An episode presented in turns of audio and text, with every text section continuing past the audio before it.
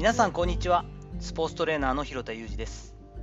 アスリートスポーツ現場でトレーニング指導をしたり、スポーツ施設や現場のディレクションをしたり、トレーニングやトレーナーの働き方について情報発信をしたりしています。最初に告知をさせてください。私がマスターコーチを務めているティップネス主催の認定資格セミナーがあります。 シーエフエスシー というんですけれども、認定ファンクショナルストレングスコーチというもののレベルワンなんですが、そちらの方の関西のセミナーがですね、じゅういちがつじゅうはちにち金曜日、ティップネス石橋で行われます。私もはちじかんぐらいこうみっちり実技指導させていただく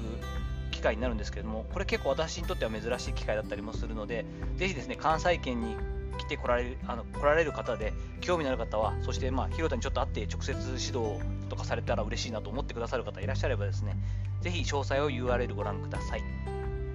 本日はターニングポイントになるいちねんに優先すべきことというお話をしていこうと思っています。何かこう導かれるようにというか、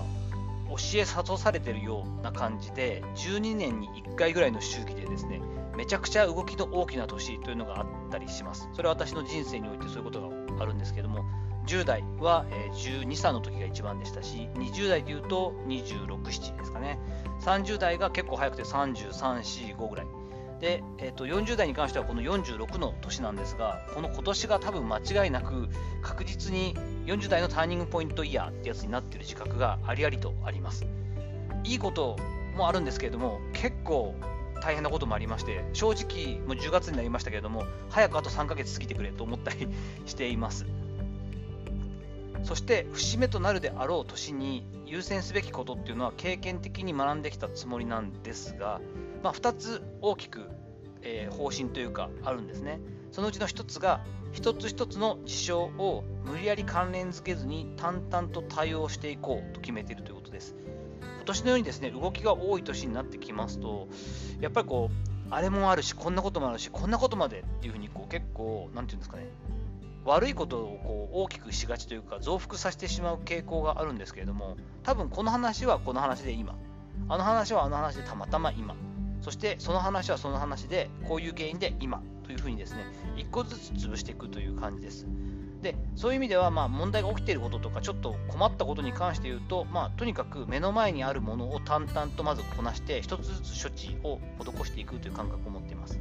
一方で、その一つ一つの出来事で、そのできることからどんどんやっていこうというふうに考えるというよりは、ある程度優先順位をつけて整理をするというのは、感情面でも含めて実際の自分の ピーティーシー を回すときに考えていることです。これがふたつめなんですよね。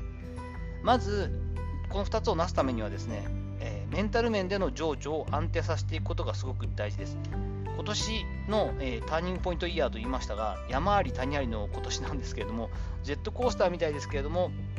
良かったのはですね、メンタル面での情緒はものすごく安定しているということです。今のところですよあの本当に紙一重だったかもしれませんが、今のところ情緒は安定していまして、やはりそこの原因を考えると、十分な睡眠、定期的な運動、そして、まあ、良好な近しいところ、まあ、妻であったり娘たちであったり親であったりっていうと、人間関係が良好だということがなんとかなっているのかなと思ったりしています。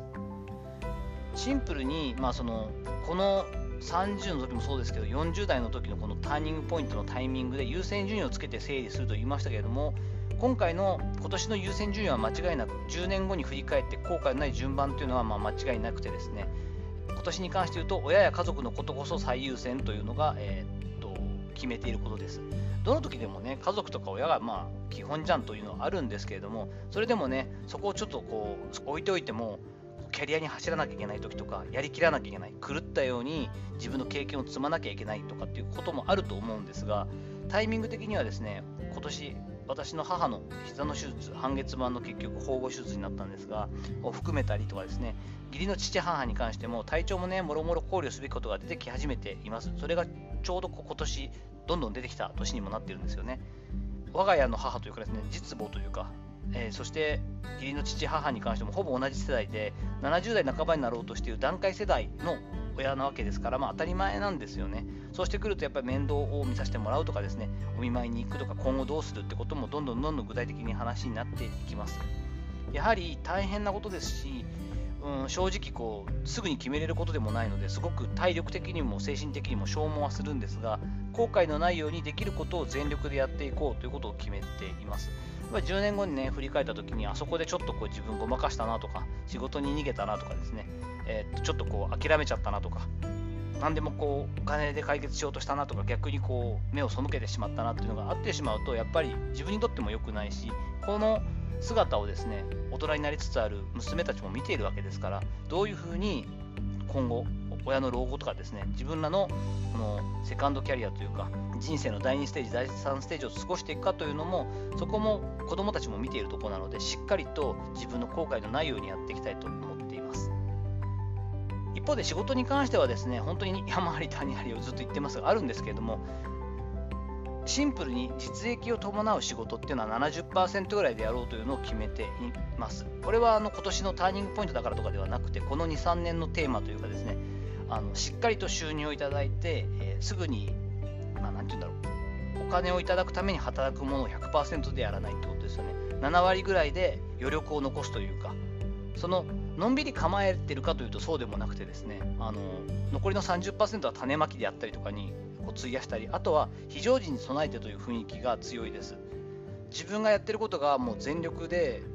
この今月、来月、今年に収益を上げなければいけないってことになっていくとですね、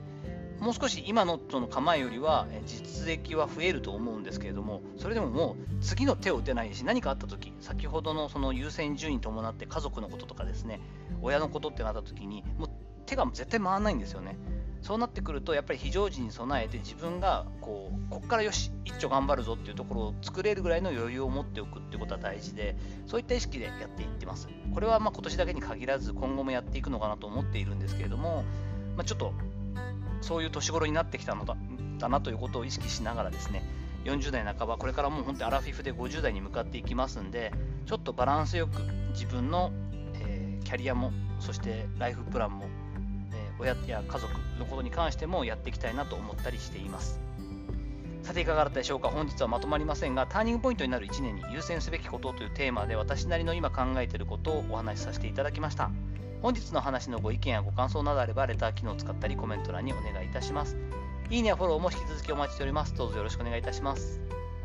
本日も最後までお聴きいただきありがとうございました。この後も充実した時間をお過ごしください。それではまたお会いしましょう。広田裕二でした。